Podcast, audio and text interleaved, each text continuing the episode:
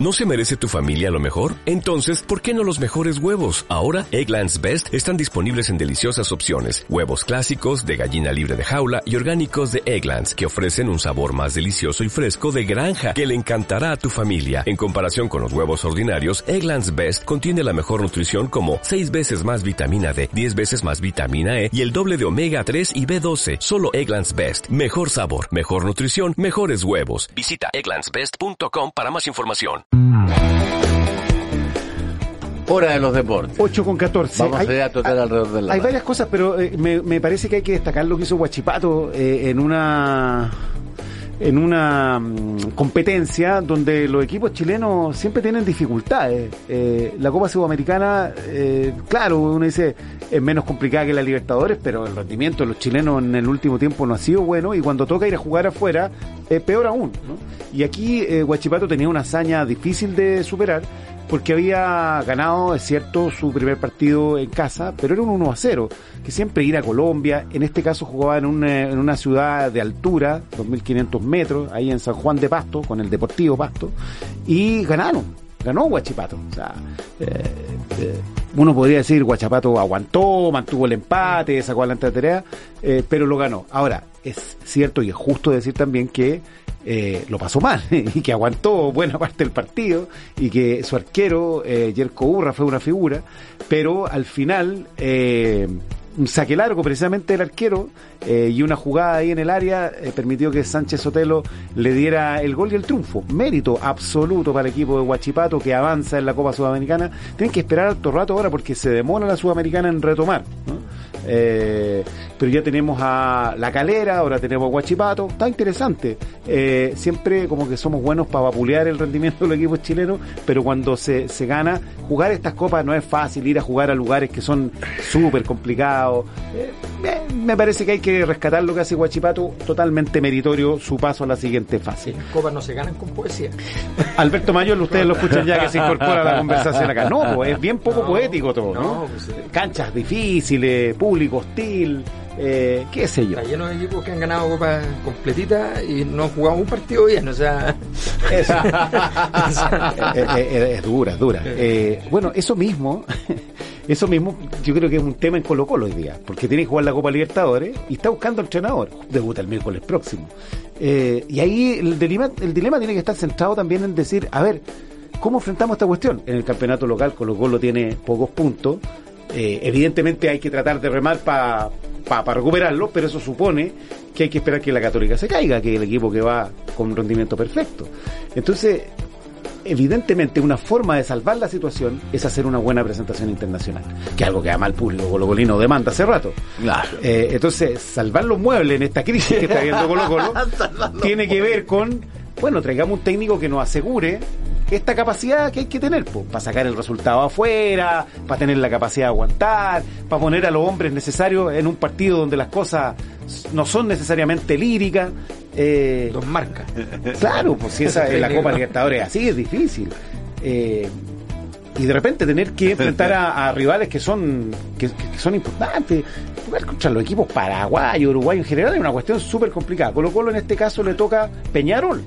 Eh, le toca al Wisterman, que es un equipo boliviano, pero que hay que ir a jugar, eh, como siempre, a Bolivia, que es difícil, y un equipo brasileño, que tú puedes decir, claro, Paranense no es de la primera línea, pero brasileños, los brasileños son los brasileños. Eh, y bueno, ahí, ahí está entonces yo creo un, un factor importante en la decisión de si viene, si viene quién, si viene Peckerman, que es la opción A, si viene Alfaro, que es la opción B. Alfaro tiene, sí, mayor tú lo, lo, lo cachai algo Alfaro, está en boca, tiene, tiene esta cosa coopera, ¿no? Es, un, es un- es un entrenador que juega eh, eh, digamos, organiza los equipos de, de defensa hacia adelante, ¿no? Sí. Toma resguardo, es conservador, no, no quema las naves, no es el juego que al hincha de Colo Colo típicamente le gusta, pero en una situación como esta podría ser, eh, digamos, hacer la pega que se requiere, ¿no? O sea, por eso mencionaba a Marcarián, porque eso pasó en, En la U. en la U, y no hay ni un hincha de la U que recuerde mal a Marcarián. Y, y, y Marcarián se preocupaba de que la U tuviera un tiro libre a favor en el partido. Marcarían el del suavetón, ¿no? Claro.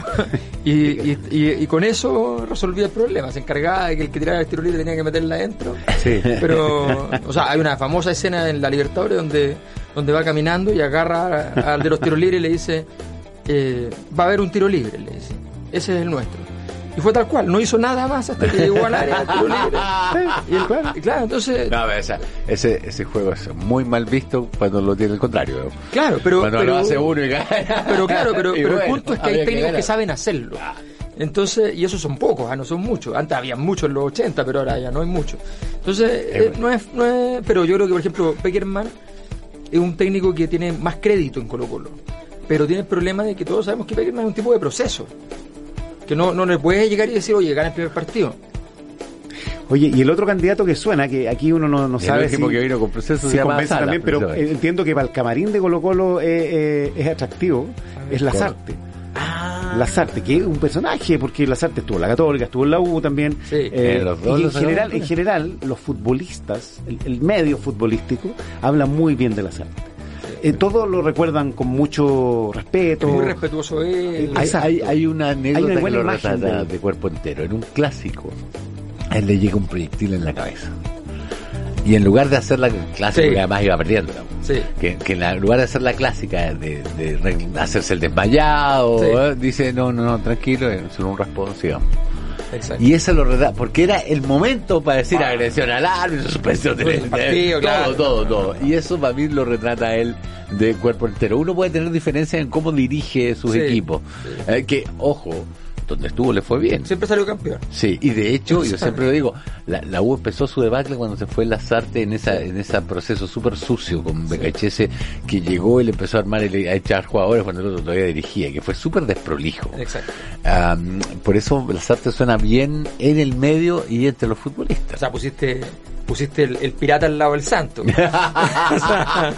Bueno, le acepto otro nombre, pero entiendo que las prioridades están en eh, Peckerman y Alfaro, con el que eh, eh, dicen desde Argentina que, que lo llamaron, que ya lo, ya lo contactaron. Bueno, Colo Colo quiere hacerlo rápido esto, quiere tenerlo pronto al, al técnico por las urgencias de las que hablábamos, la Copa Libertadores eh, y, y la necesidad de sumar puntos en el torneo local. El sábado juegan con la U de Conce, va a estar eh, Alberto Jara y Hugo González en la, en la banca. Eh, bueno, Colo Colo tiene que resolver su problema. Eh, Guachipato ganó y hoy día juegan eh, Palestino, que tiene una pega difícil también, porque tiene que ir a ganarle a Guaraní. Ganarle digo porque perdió de local eh. Palestino. Eh, y Palestino venía haciendo buena buena fase previa. Con un hombre más. se sí, se cayó con un hombre con un hombre más. Eh, bueno, los paraguayos son, son difíciles siempre. Entonces, ahí, ahí hay que ahí hay que digamos poner algo más para poder eh, ganar ese partido allá. Y eh, el Audax italiano juega en Sudamericana, también eh, tiene que dar vuelta un 2 a 0 contra el Deportivo Cusco, el Cusco FC, que antes era el Real Garcilaso y que ahora tiene este, esta denominación, otro nombre, eh, que le ganó también eh, jugando de local. Eso es el panorama futbolero. Estaba mirando algo sobre el tenis, ¿te acuerdas que comentamos temprano? Lo del Sí, Chino Ríos, que hay un lío ahí de, de, de platas.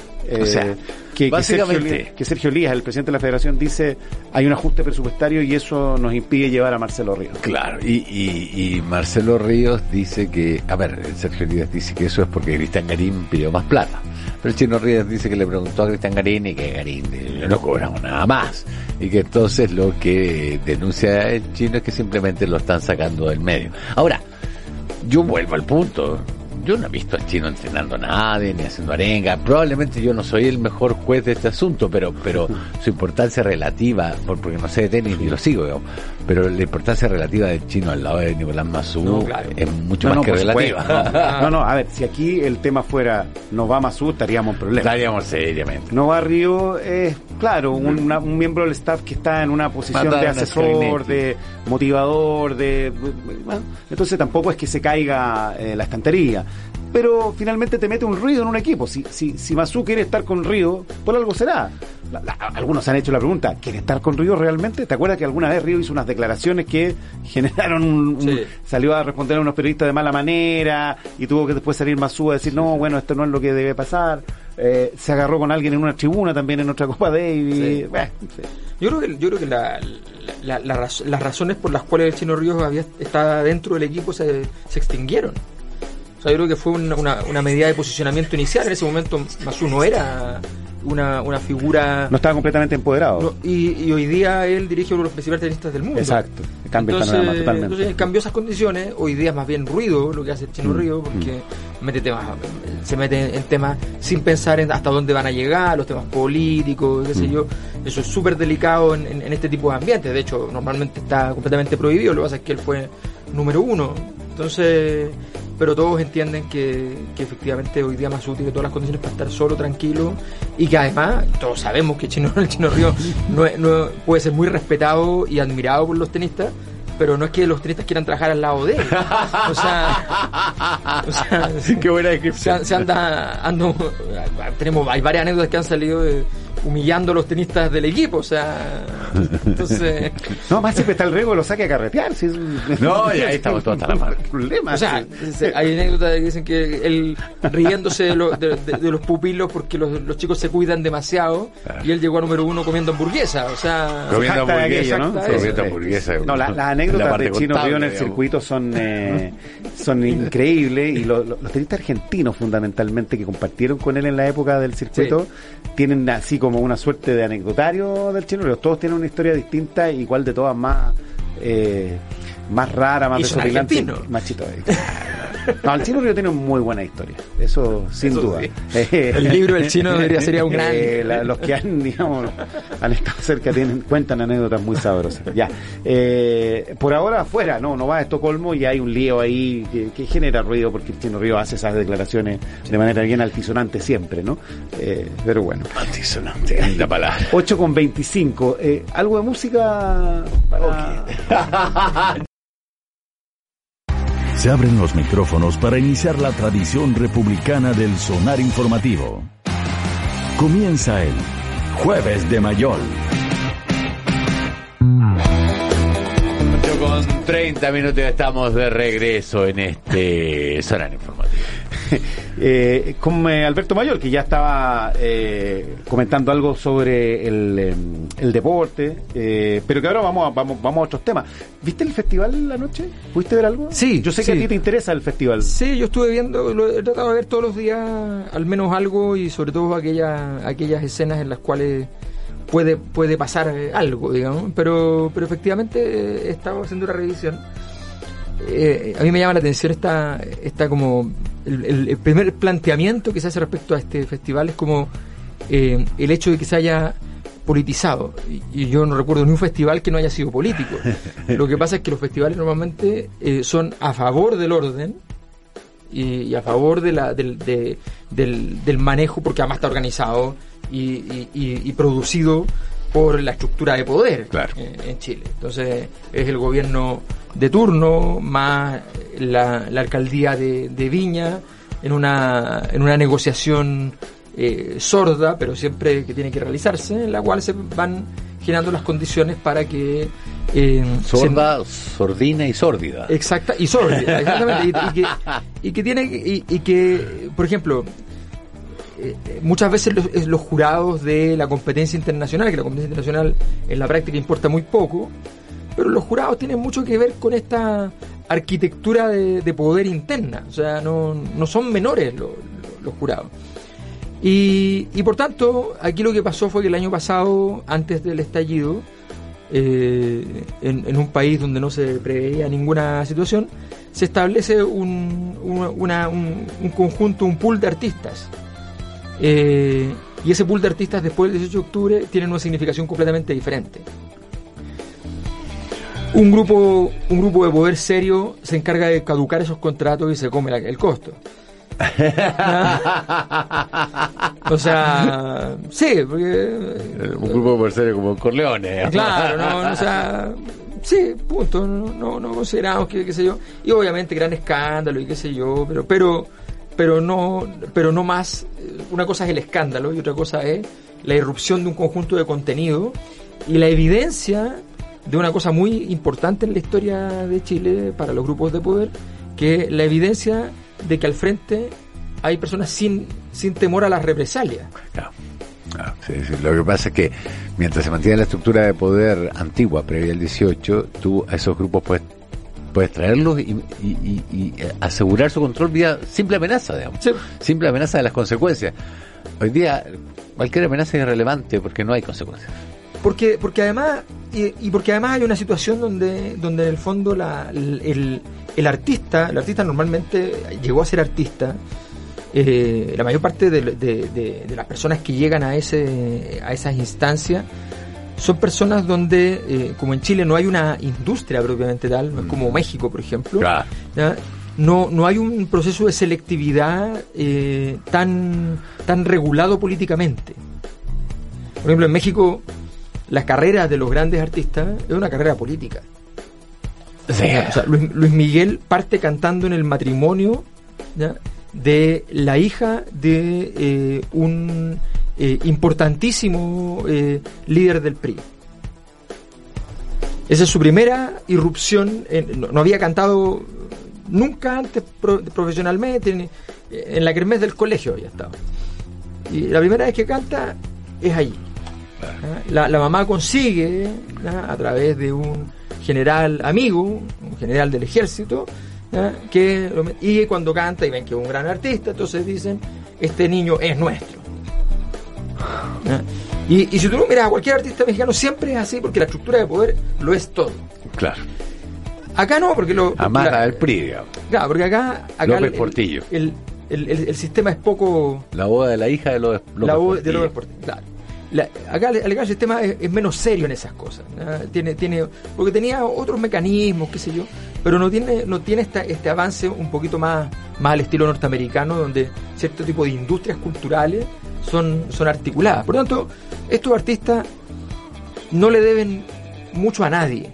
Lo que sí es cierto es que siempre han tratado de no pasarse para la punta por las consecuencias que significa, porque no te invitan a los eventos de la empresa, qué sé yo, pero pero tampoco es que les han salvado la vida. Entonces, no le deben nada a nadie y llegaron donde llegaron, ¿por qué? Porque eran capaces de leer el escenario. Claro. Porque eran capaces de sintonizar con el sentido común. Y cuando tú le dices, bueno, o aquí va y haces el ridículo sin sintonizar con el sentido común, o te envuelves en la masa y te das un baño de masa, dicen yo el baño de masa. Y eso va hasta incluso Checopete, que a última hora toma la decisión después de haber hecho el prólogo de lo que iba a ser eh, su, su, posición mucho más eh, antagónica con el, con el movimiento. Eh, Checopete va y hace lo que el, el, dios del evento exige, que es la rendición incondicional. Claro, y la inmolación del antiguo. Entonces se entrega a sí Entrega las estatuas, las armas y las banderas. Exactamente. Y claro, hay gente que todavía lo critica y dice, oye, sí, ¿qué? No tiene, él no tiene el código, o sea, tampoco es que sepa cómo uno se convierte. Pero, pero, declaró la voluntad de conversión. Eso... Quema lo que has adorado y adora lo que has quemado. Exactamente. bien vale una misa. exactamente. Entonces, eso, y, eso revela que en el fondo el, el, ahora, ¿por qué es interesante desde el punto de vista de la, de, del acontecimiento? tiene una cosa que, es, bien, que es bien potente y, y que dice relación con lo siguiente. Todo el, estallido tuvo mucho de sociedad del espectáculo. O sea, si uno se fija, gran parte de la, de la capacidad de, magnética de, y de la iconografía está asociada a la sociedad del espectáculo. ¿Por qué eh, Pikachu ya, cumple un rol? ¿Eh? ¿Por qué el, el Pareman se convierte en, un héroe. Claro. O sea, son todas figuras típicas de la iconografía o la sociedad del espectáculo. Eh, y en medio de ese, de ese, y, con críticas también al mundo del espectáculo. O sea, hemos comentado el tercer culpable del estallido desde el punto de vista del rayado callejero, Carol Dance. Entonces, que había cometido mucho error en su vida, pero en este no, no yo creo que no se había enterado cuando ya estaban los rayados. Estaba, todavía en el fin pasando el fin de semana. Estaba haciendo un video que decía, ¿por qué me tratan así?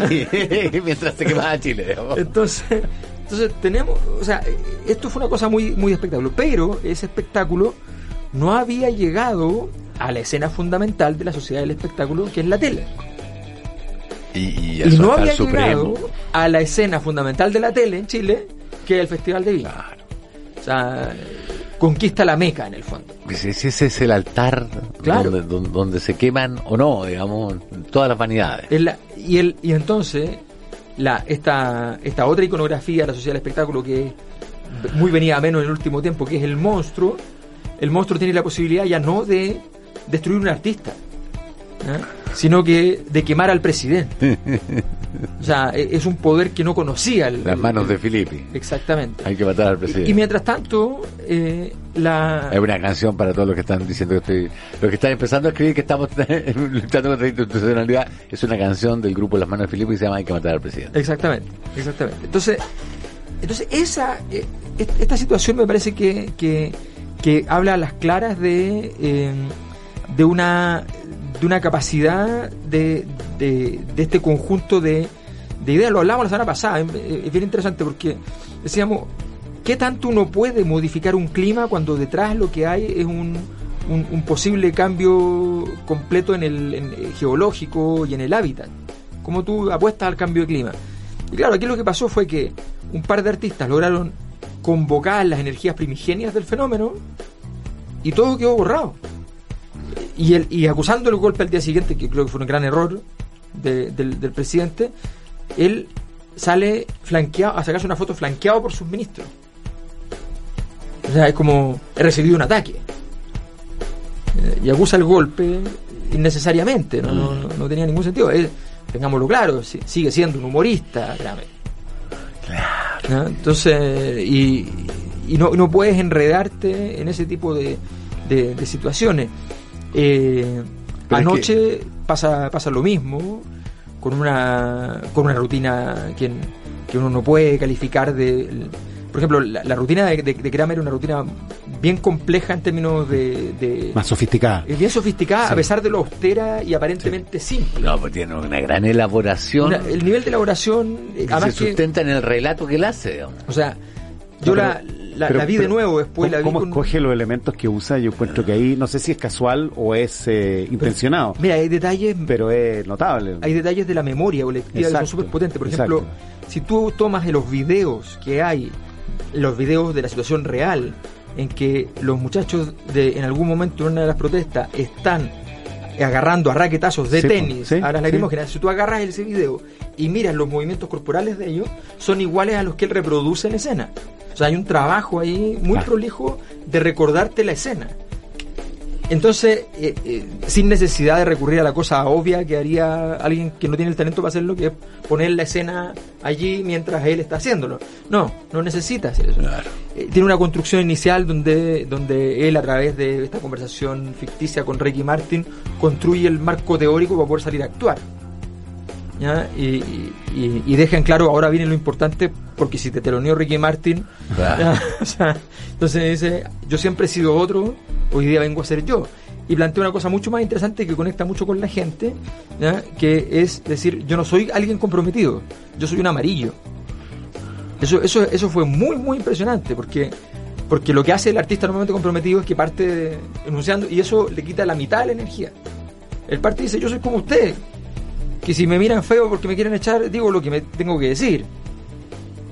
Pero me cansé. Yo soy usted. entonces, me cansé, yo soy uno de ustedes. Entonces viene, em, construye toda una, narrativa ¿eh? bien interesante, eh, muy, muy bien hecha como se presenta. O sea, yo lo analicé en términos de cómo se construye un libreto y es, es muy impresionante. Eh, tiene mucho de, de, libreto así de obra total, y él logra reproducir esa relación. Entonces, claro, no es solo la declaración, los otros artistas en general estaban en la declaración, lo de anoche fue más bien una, una cita permanente a determinados íconos del, mm. Del, mm. del, del, movimiento. A mí me parece que no es tan evidentemente lograda. Y sin embargo se transforma en un problema por una mala gestión de la situación. O sea... Porque, a ver, lo que pasó ayer, para los que no saben, Confusión Humor, que es que eh, hicieron su show, que fue bien recibido, se ganaron las gaviotas, anduvo bien. Confusión Humor, porque Confusión Humor. No, no, no, suena, confuso. Suena, como confusión. Suena como al gobierno. el, el, el, grupo Fusión Humor, que, que claro, hizo una performance eh, más cercana al humor callejero, qué sé yo, con, con harto baile, música, eh, visuales yo vi un pedacito, y con hartas referencias a la, al movimiento social, pero de manera más, claro, más, más elemental, ¿no? o sea, gritaban eh, Chile despertó, eh, en fin, era como que estaban en la Plaza Italia haciendo el, el, show. Pero el punto es que le fue bien, con la gente le, gusta, los aplaudió harto, se rió. Y eh, se fueron. Lo- eh, cambiaron, ya los mayores salieron, se- le- los premios dijeron, ya, tenemos que seguir con, con, Claro. con la noche eh, y hasta aquí llega Fusión. Y la gente no con- consider- considera que tenían que volver, los pidió, pifió y después pifió toda la competencia, que bueno, siempre la competencia paga el pato. Y mucha gente se fue enojada Sí. porque no lo habían dejado entrar en circunstancias que ellos mismos decían. Fue interesante porque eso ya eh, se nota en los procesos de significación. Ellos salen, los entrevistan y dicen, nos quedaba rutina, pero entendemos que viene otro Exacto. artista. Y los, los Ellos no insultan". acusan censura, pero No. se instala la idea que lo censuraron. Claro. Y eso, bueno. Y la gente se queda con, nos quedaba rutina. Exacto. que a cualquier artista le queda rutina, si es lo claro. normal. Pero se instala la idea porque sencillamente hubo un mal manejo de la situación y por tanto se te arma el, el- el lío completo. Porque claro, tú bien dices, efectivamente esto es como el, el humor callejero en el marco del estallido, con alguien alguien que está haciendo el show, lo que haría en la calle, efectivamente. Lo que probablemente en el festival, que pero para televisión no es algo particularmente atractivo, o sea, no, no, no, no es una cosa que uno diga, ah, ya, eh, qué, qué interesante, qué entretenido. No, pero- Funciona. Pero, claro, pero funciona. Entonces, con eso bastaba, pero resulta que como ellos hicieron esta, esta declaración, eh, se transformó en un tema. o sea, pero la verdad es que es una... eh, Entonces el festival, yo lo digo además con, con cierto conocimiento de causa, o sea, mi papá fue director de Televisión Nacional, me tocó ir al festival con mi papá director de Televisión Nacional, o sea, eh, vi en, la, en aquella época cuando de repente se acercaba al festival y no tenían un gran, gran artista conocido, qué sé yo, y la cosa estaba difícil en el país, el- los gobiernos directamente, el gobierno ponía la plata, ¿eh? Y El decían, gobierno Pinochet. y traigan un artista importante para, para que esta cuestión el- porque si, si, si no hay pan que haya circo Ah, y entonces O sea, o sea, el Festival de Viña fue una herramienta de, de- de la dictadura Claro. eh, evidente. claro, por- por- Que, que, que, que igual se le escapó de las manos un par de veces. claro pero pero también pero mu- la mayor parte de las veces con esa con esa brutalidad que, que era que era tan propia bajaban el switch nomás. o sea, desaparecía la imagen Ah, bueno, claro, claro. O sea, no, no, no era que, no, que, oye, que el conductor trate de. No, el conductor trata, pero por mientras se cae la señal. O sea, no. Entonces, eh, era, era, era mu- mu- mucho más manejable en ese, en ese sentido. Hoy día se hace muy difícil eh, y, y, los, y además lo- los conductores están definidos a partir de criterios completamente, completamente televisivos y por tanto no están preparados para un escenario donde esto se complejiza a, esta, a estos niveles. Es, bien, es es bien complejo eh, porque, porque muchas veces los conductores salen como rendidos ante el artista que ya lo hizo todo y dicen, bueno, hay que entregarse nomás a lo que... Claro. Pero el recuerdo que tú haces de esa época eh, da a entender que el Festival de Viña, pese a que eh, esto se minimice en, muchos Sí. en muchos niveles, eh, tiene una importancia política, tiene una, un rol eh, comunicacional eh, eh, que siempre ha sido, que siempre ha sido, en la, época de la transición, si uno analiza lo, lo que se hizo con el Festival de Viña, tiene todo un significado. También, ¿Ah? también, y, la- y la- la- las épocas en que se, se invitaron a, no sé, a los prisioneros, qué sé yo, eran épocas específicas donde había alguna clase de acercamiento y capacidad de diálogo con, O el- con el mundo de los prisioneros. a través de, Me acuerdo de la entrevista a Andrés Salamán después del show de los prisioneros. Ah, mira, Eh, eh, bien, si la pueden encontrar por ahí. Ah, Eh, sí, no, no, Andrea no. Lamán conmovido con la actuación de los Mira, prisioneros. no, y claro. como reconociendo que era muy interesante lo que estaban diciendo. y acuérdate Después- que Lagos se después que- rinde ante los prisioneros un tiempo. Después que el gobierno Pinochet lo había censurado, le había, le había cortado los estadios, le había cortado la luz, no, lo invitaron nunca a Viña. ¿ah? Y de pronto aparece en el año 91 en Viña y todos encuentran que los prisioneros son fantásticos. ¿ah? Eran todos fans de los prisioneros, andaban con el cassette en el bolsillo. No, eso fue magnífico. Eh, No, claro. Entonces, esa, esa, ese, ese conjunto de, de, de escenas, entender simplemente entonces que el, el festival siempre ha sido lo que fue ahora, la única diferencia es que era funcionaba para la, comillas, integración de las élites con la masa y aquí sirve para la fractura. Ya, eh, estos eh, no vinieron a Viña, pero... mm, No, pero hablando del, de- del orden en Viña. Sí.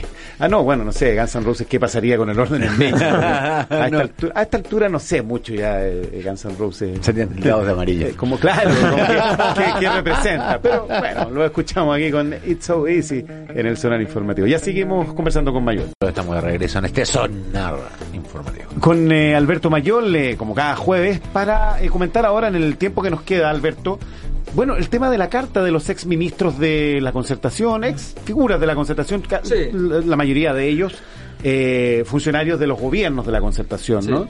Eh, y, y varios de ellos también ya fuera de, digamos, de, de- de la órbita parlamentaria, ministerial, por supuesto. Sí. Eh, es decir, en una segunda línea y hasta en una tercera y cuarta línea, Sí. algunos de esos nombres que parecen haber resucitado para firmar esta carta. Eh, pero, a ver, está Arboe, de los que están Sí. en actividad, Insulsa, Insulsa, y alguno más que probablemente se me, se me queda en el tintero, pero no, Pepe Out. Pepe Out. ¿eh? Pero no mucho más que eso, ¿eh? de, los No. de, los- de los que están eh, en actividad. Bueno, eh, hay. A ver, primero, la, la, la carta desde el punto de vista del manejo de la crisis no tiene, no tiene ninguna gracia. Me explico, es un tema técnico, no un tema político propiamente tal. El- el- las crisis se resuelven cuando aquellos grupos que tú puedes considerar realmente disidentes y versus los que no son los disidentes logran establecer una clase, alguna clase de relación compleja, difícil, pero una relación en la cual logran llegar a, una, a un proceso de negociación. Eso, eso es el momento en que se resuelve políticamente la crisis, ¿eh? que se llama, se llama, se denomina técnicamente transacciones colusivas. O sea, tú tienes que coludirte ¿eh?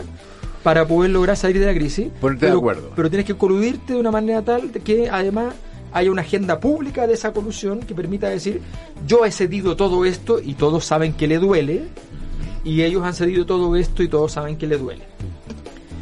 La pregunta es, ¿qué duele, qué le duele a estos respecto a este apoyo al gobierno? Hay varios de esos nombres que siendo de comillas oposición, porque fueron de la concertación, es el único argumento, en algún pasado remoto y fueron figuras relevantes de la concertación, hay muchos de ellos que eh, sencillamente han, han estado sistemáticamente eh, como nombres posibles incluso para ser ministros de, de Sebastián Piñera. O sea, no, no, no, no hay ni, no, No, no hay dolor alguno. no hay en esto dos de los tres puntos, ¿ya? Eh, en esta ficción de transacción colusiva, porque eso es lo que se monta en la carta, dos de los tres puntos son puntos que el gobierno desea. Y uno a, de los a ver, los tres puntos para Sí. que, pa que, digamos, eh, quienes no lo han leído lo tengan claro. Un punto tiene que ver con La la agenda social, social, ¿no? Hacer una agenda social eh, que vaya más allá incluso de lo que ha propuesto el gobierno. Claro, ¿ya? claro. Luego, eh, el, orden, El orden. ¿no? Recuperación de la seguridad pública. ¿no? El rechazo a la violencia y todo lo demás. Y el crecimiento económico. Esos son los tres pilares que se plantean en la carta y que firman todos estos ex funcionarios de los gobiernos concertacionistas. en, en- en la transición habían cuatro objetivos. ¿ya? Entonces, los cuatro objetivos eh, era la, eh, el, el crecimiento, la igualdad, la democratización. Eh, y la gobernabilidad. Y de los cuatro objetivos, los dos que importaron fueron el crecimiento y la gobernabilidad. Entonces, esto es lo mismo, tú pones un listado, dices, bueno, pero está bien, hemos andado, no, no llegamos a todo lo que podíamos con el tema de la agenda social, pero hemos logrado los otros dos Claro. puntos y, y- entonces el acuerdo funciona. No, esto no funciona porque sencillamente eh, no, no tiene... no- de hecho, el gobierno va y, y inmediatamente dice, bueno, Pero ¿cuál de esos actores puede articular realmente un, un- un control de monstruo en el fondo? Ese es el problema. Ah, pero, pero esto, esto ah, su- suena como, ¿cómo se llama el periodo tras la caída de Alejandro Magno? Donde los subgenerales toman, sus lugartenientes toman el control. Tenían un nombre los Sí, lugartenientes sí, de, de exacto. Alejandro Es, Magno. que es como un- una, una especie de, de, de, de coronelato. O sea, que Sí, sí. Voy a buscar el nombre, Bueno, pero lo que quiero decir, Carabineros y- no consiguieron mantener una una generación en el imperio de Alejandro Magno. ¿Por qué? Porque no tenían ni el talento ni la capacidad. Y acá me, me, me suena más o menos lo mismo. Solo una cosa quiero agregar. Eh, dame un segundo, burra. No hay una mención a los derechos humanos. Nada. Eso lo convierte la carta en papel en papel mojado. En, en- en algo que no entendí bien. ¿Dónde está la necesaria mención al respeto a los derechos humanos? O sea, eh, eh, es inconcebible que en este país estamos en 400 eh, la cifra de daños oculares ya, permanente, y no hay una mención a ese tema. A mí me parece que son gente que habla desde, un, desde otro planeta. O sea, yo creo que hay dos agendas. Una agenda de ciertos actores adentro que entran a esta carta con ciertos intereses. Otra agenda que es la agenda del gobierno que sabe que esta carta existía naturalmente desde antes y, y sale a apoyarla. Pero ojo, hay nombres como el de Insulsa, que ha sonado mucho como un posible a cargo en caso de que el gobierno tenga que efectivamente entregar a, a Piñera, ¿ya? donde él tiene, por un lado, la acusación constitucional a Chadwick, ¿ya? y por otro lado, este gesto con el gobierno. y por tanto tiene ah, eh, hora a todos los dioses. Ya, Alberto Mayor, nos Muchas vamos a encontrar la próxima semana, ¿no? Sí, pues. En marzo. Por supuesto. Ya, eh, vamos a ver cómo, cómo viene todo eso. Gracias, eh, Alberto. Nos Muchas encontramos. gracias.